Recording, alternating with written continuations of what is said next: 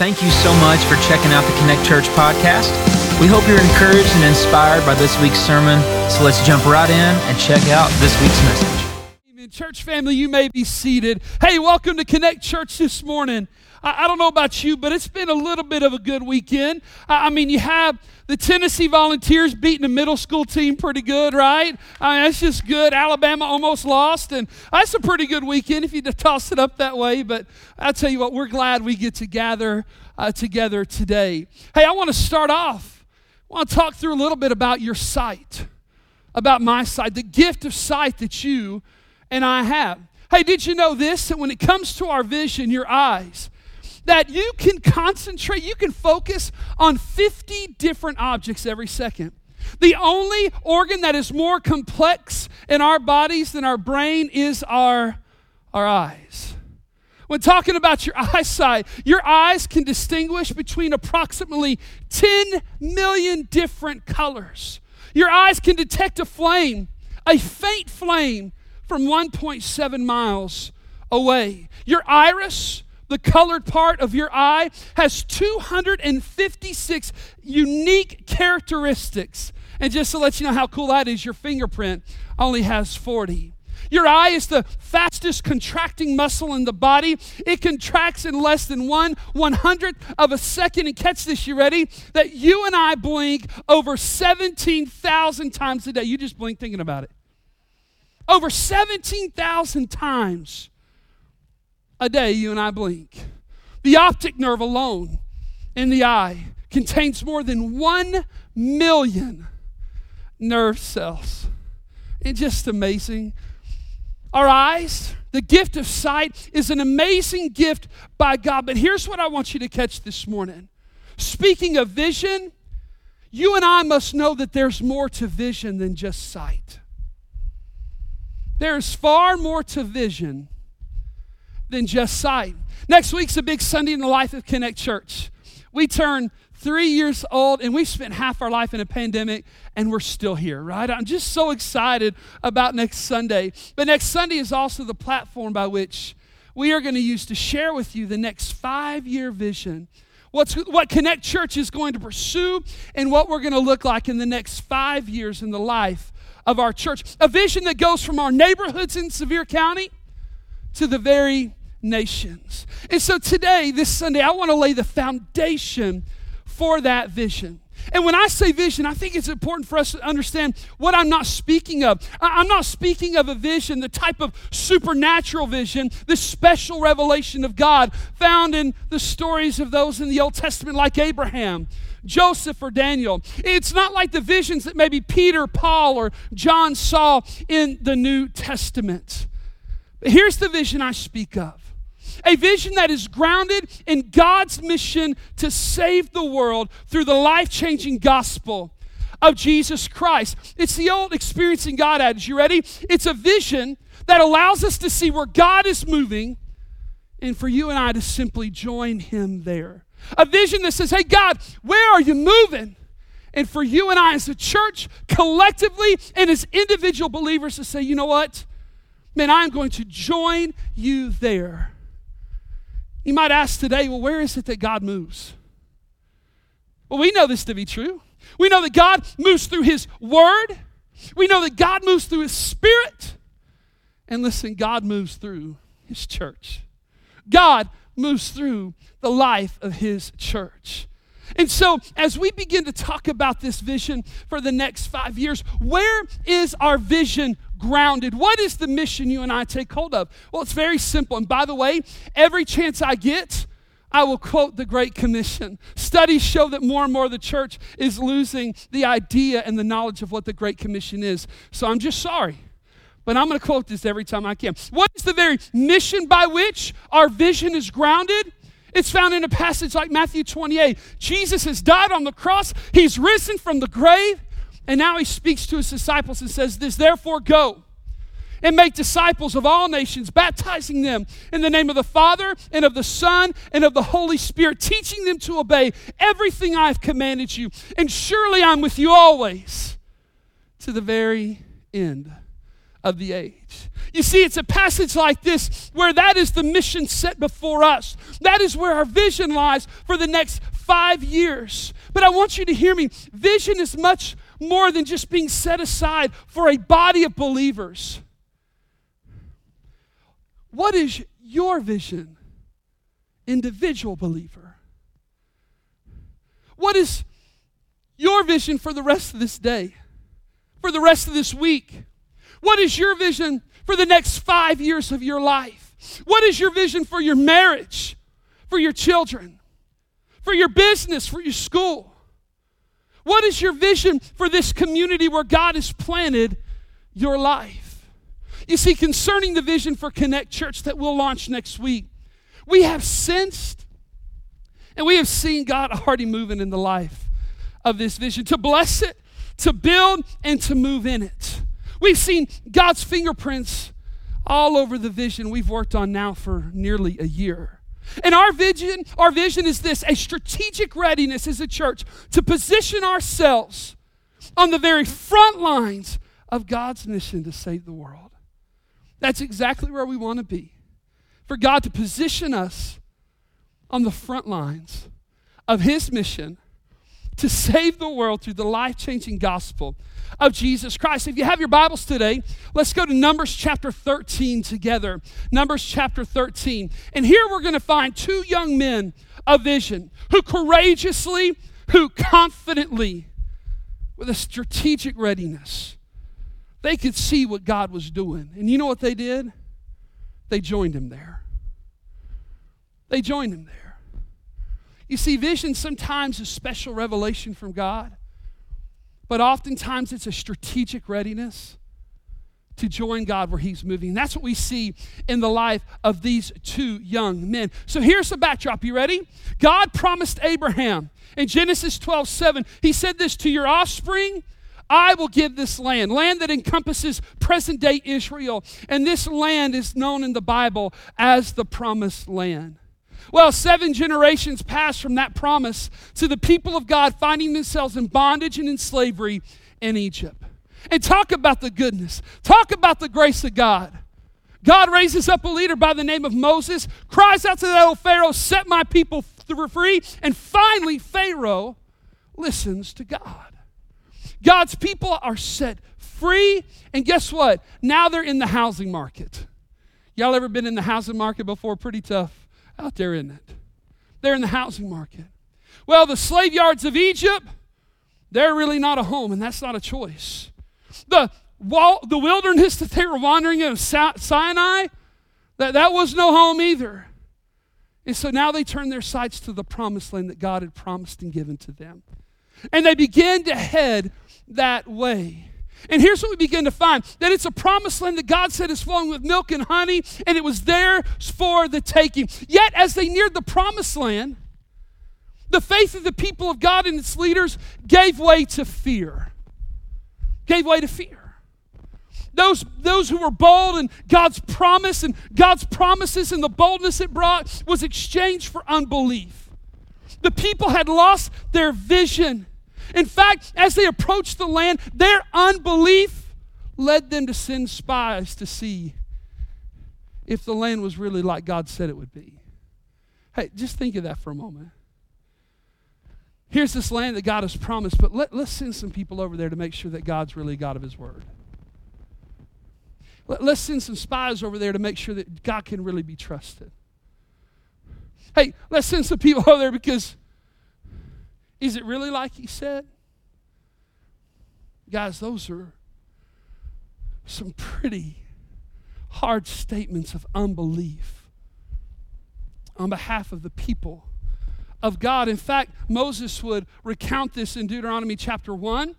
And when he said this, the people said, Let us send men ahead to spy out the land for us and bring back a report about the route we are to take and the towns we will come to. So in Numbers chapter 13, where we find ourselves today, here's what the Bible says that the Lord said to Moses, Go ahead, send some men, explore the land of Canaan, the promised land, which I am giving to the Israelites. We find this that God sent the spies in at the request of the people, but ultimately the sending of these spies seals the fate for those who requested it for all those over the age of 20, with a couple of exceptions we'll see, would die wandering in the wilderness and they would never see the promised land. Why? Because of their unbelief. The people had no vision. They could not see where God was moving, and they were unwilling to join him there on his mission to take the promised land. Helen Keller, the young girl who was blind, deaf, and mute, once wrote that the most pathetic person in the world is someone who has sight but has no vision. The most pathetic person in the world is that person who has sight but has no vision. And here's what we begin to learn about vision from Numbers chapter 13. You ready? Here's the first thing vision must walk by faith and not by sight. And here's the question I have of Deuteronomy chapter 1. Here's the question I have of Numbers chapter 13. Why do you need to send in spies on a reconnaissance mission when God has already revealed to them on many occasions what the promised land and its inhabitants are like? Why the spies? Well, believer, before I answer that, let me remind you something of your faith in mine. You ready? 2 Corinthians 5 7, Paul reminds the church that we walk by faith and not by sight. And so you may ask this, Anthony, then why did they send spies? Because you know this to be true, right? Far too often in our lives, we choose to walk by sight and not by faith. We, we choose to walk by what we can see and what we know versus to walk by faith. And that's exactly what the people of God choose on this day to walk by sight and not by faith. Now, listen, the people of God, with their unbelief, react in such a way, in such unbelief, and that is in light of the unbelievable things they've seen God do for them. Let me just mention a couple. How about the plagues against Pharaoh in Egypt? How about rescuing them? From Pharaoh's hand. How about the parting of the Red Sea, the pillar of cloud, the pillar of fire, manna from heaven, water from rock? And despite all these unbelievable things God did to them, they still react and respond to God in unbelief. You see, they were a people who wanted to walk by sight and not by faith. Sight and not by faith. And, and, I'll be honest with you, I've been guilty here too. And maybe you've walked that way too sometime. And you know what I got to thinking when I read this? that you and I, as a church, you and I, as individual believers, we need to stop sending spies in to check and see if God's promises really work, if God's promises are really true, if God keeps His promises. We need to stop sending spies and we need to walk by faith and not by sight. We need to do it. And here's what we begin to see. So we studied in the last, uh, last week in the book of Habakkuk we are reminded of this simple truth. You ready? The righteous will live by faith. Will live by faith.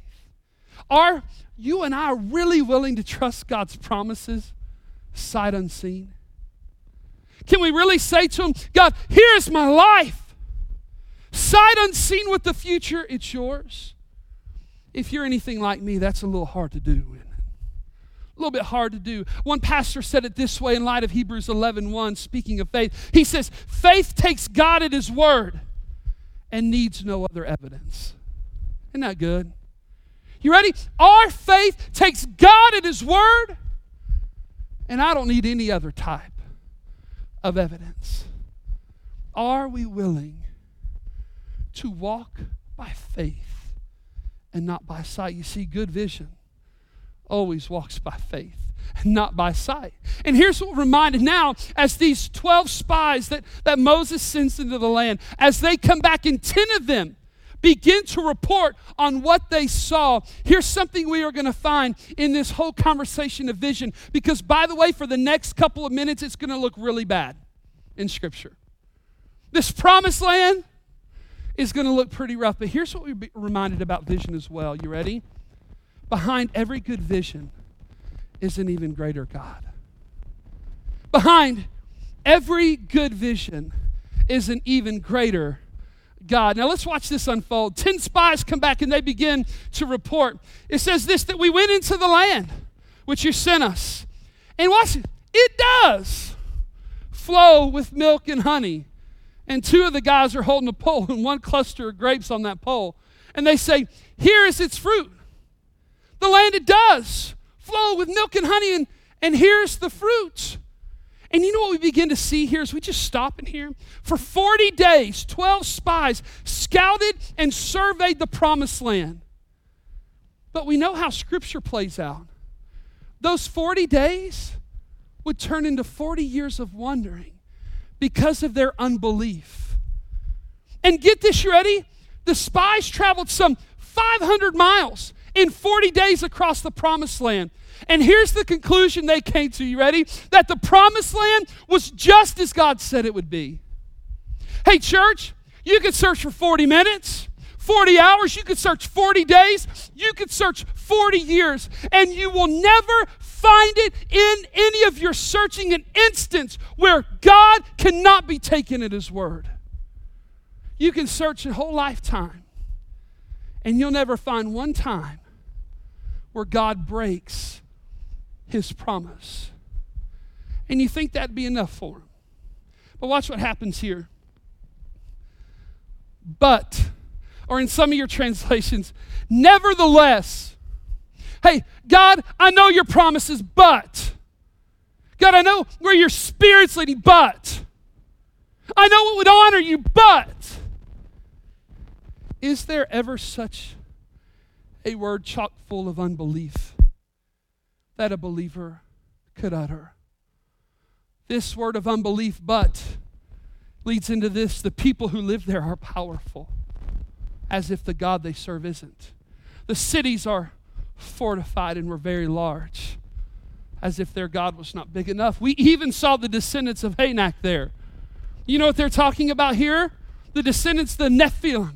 They're saying, you know what they're saying here? And by the way, this one sentence alone would strike fear in the heart of the people of God. Hey, there's giants in that land. They would later report that we were as grasshoppers in their sight. There's, there's giants over there. Numbers 13 says this that this report struck fear into the heart of the people. For some of the spies tend to be exact this was no land of opportunity, this was only a land of obstacles. It wasn't a land of endless possibilities, but a land of impossibility. It wasn't a promised land, this was a problem land.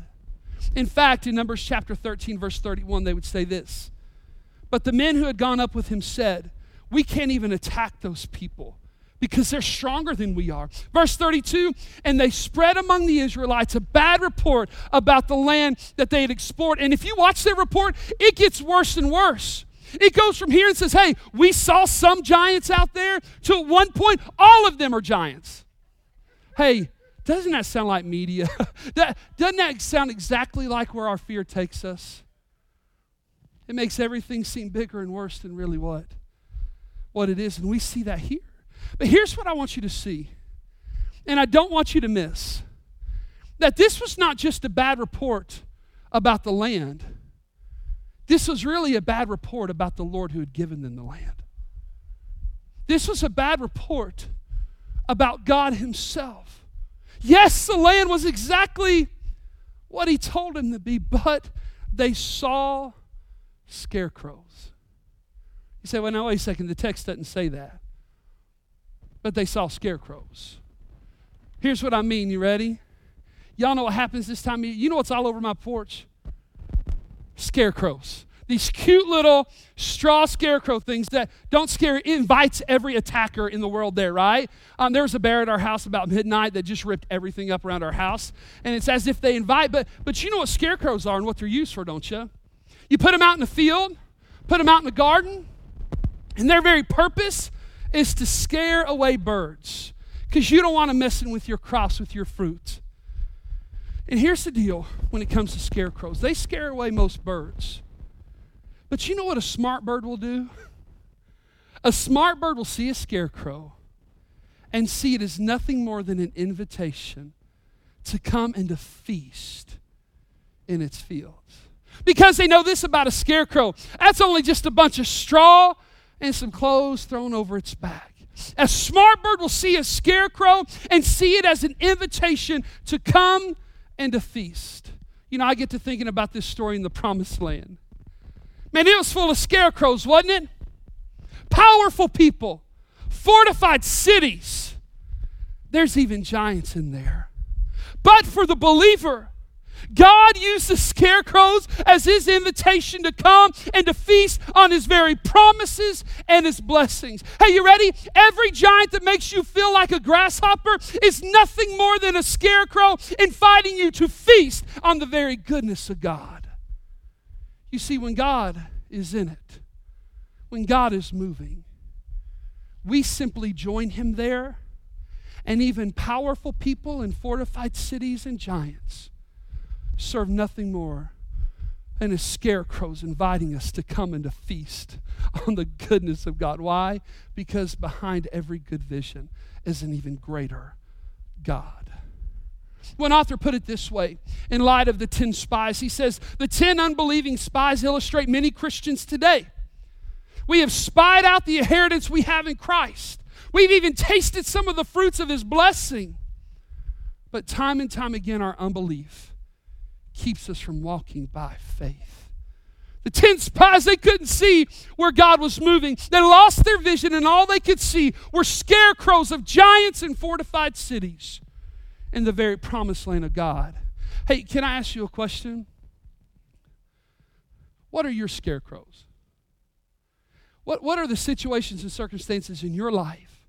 Who are the people in your life that have you convinced that have you so fearful that you come to the place where you walk by sight and not by faith. You see, Proverbs would teach us in Proverbs 29 25 that fear, the fear of a man lays a snare, but whoever trusts in the Lord is safe. Hey, can I remind you, church, that there is no safer place on this planet to be than right in the center of God's will for your life? There is no safer place for you and I to be. First John 4:18 says this, there is no fear in love, but that perfect love casts out all fear. Church, we must walk by faith and not by sight. We ought not be scared off by scarecrows, but rather see them as an invitation to come and to feast on the goodness of God. You see, we hear the report of the 10, but what are there 12 spies? What are the other two? What of Caleb and, and Joshua? What do they have to say? Well, in your Bibles, jump a chapter up in, in Numbers chapter 14. We're going to begin in verse 6, and I want you to read this.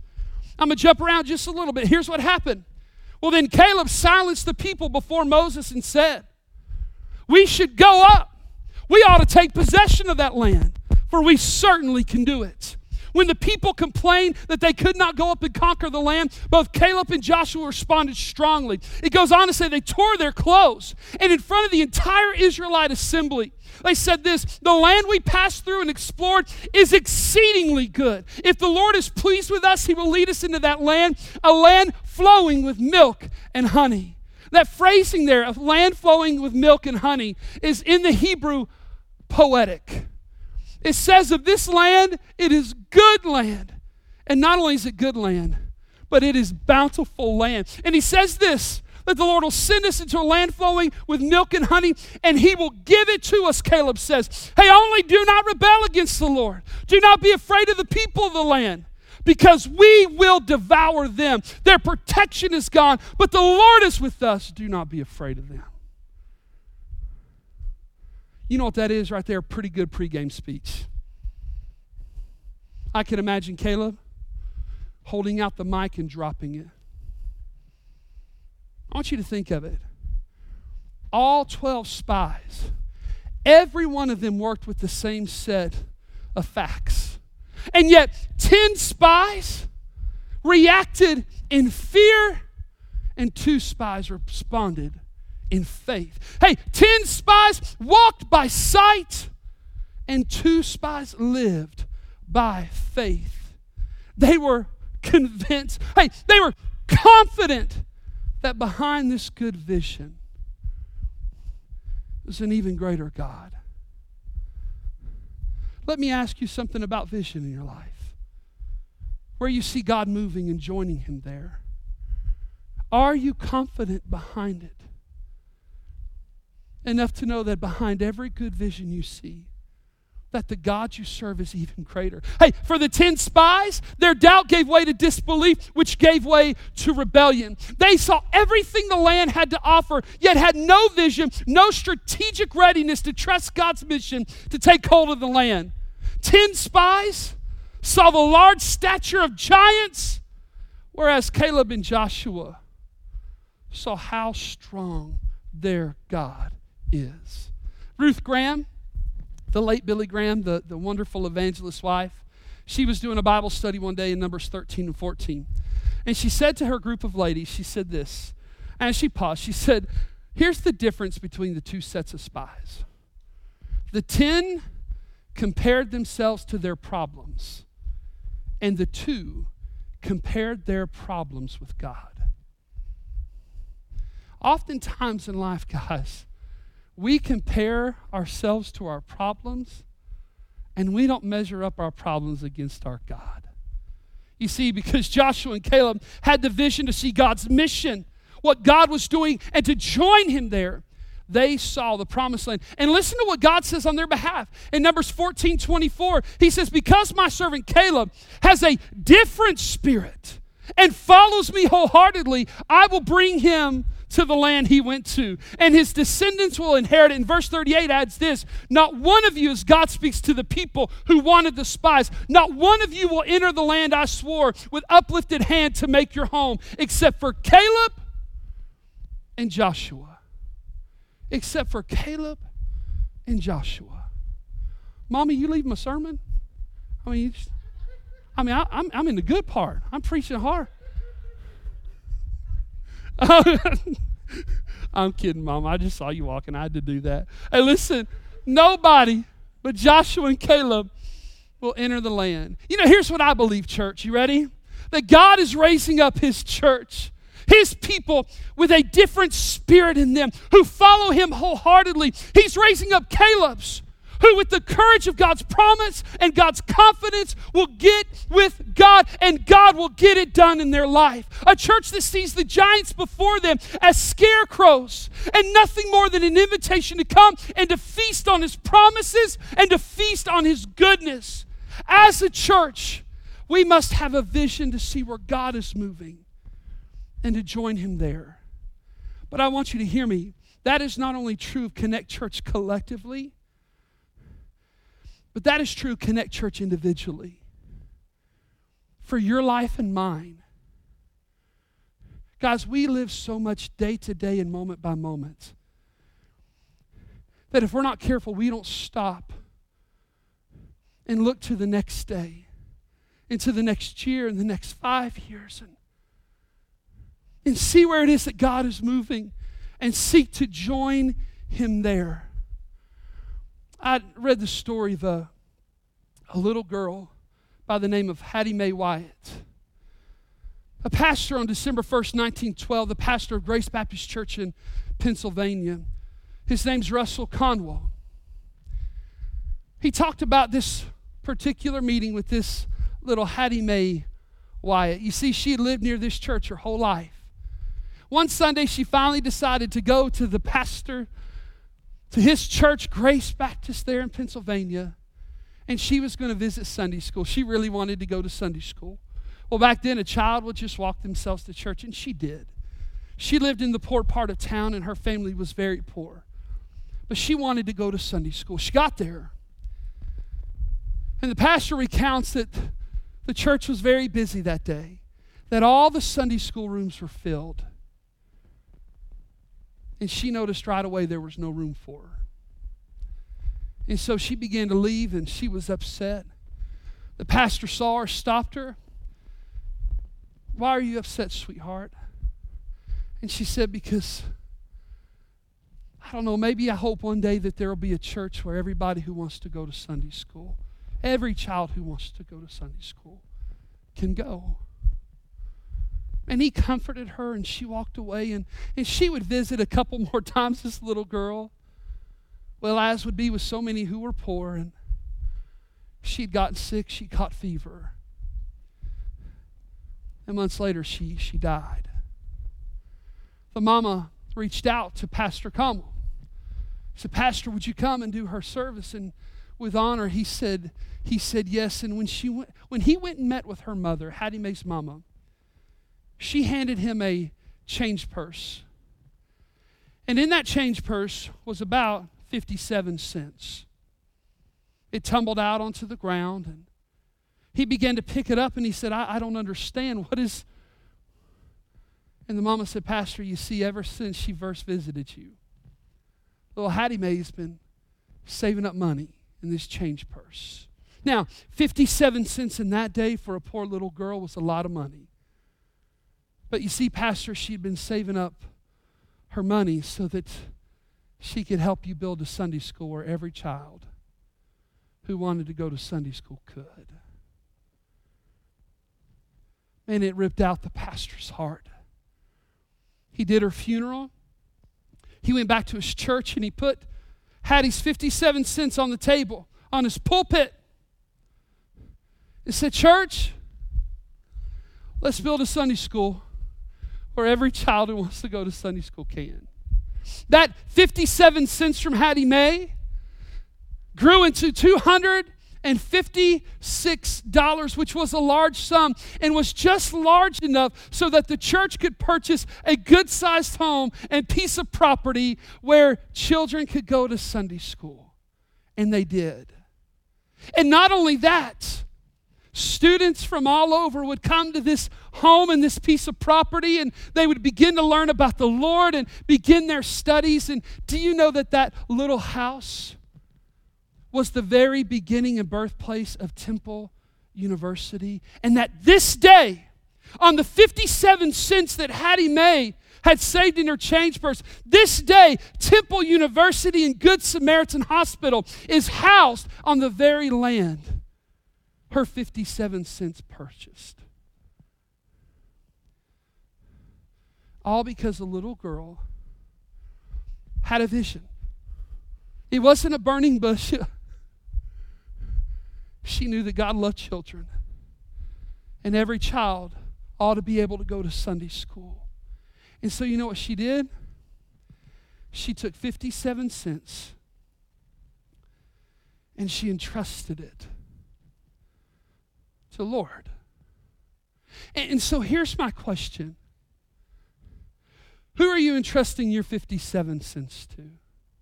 And here's what I mean Who is it that you entrust your life? Who is it that you entrust your spouse? Who is it that you entrust your children and your grandchildren? The mission field of your workplace, the mission field of our schools, our community. Who is it that you entrust with it? You see, Hattie Mae entrusted her vision to the Lord, and only He could take 57 cents and bring about a university and a hospital that are still meeting the needs of people today. You see, church, we must have a vision that is grounded in God's mission to save the world, a vision that sees where God is moving and a willingness to join Him there. A vision that sees giants as nothing more than scarecrows, inviting us to feast on the promises and the goodness of God. What if today you took your 57 cents and you said, God, give me a vision for my, my marriage? How many marriages would be saved if each person would go, God, give me your vision for my marriage? And some of y'all could stand and testify. God, what's your vision for my kids? My grandkids? For the mission field that's my workplace and my, my school? In my community? What would it be if you entrusted God with your 57 cents? Thank you again for checking out our podcast. Be sure to subscribe so you can stay up to date on our services. If you'd like to give to support our ministry, you can do that at our website. That's connectchurchpf.com. Hope you enjoyed and have a great week.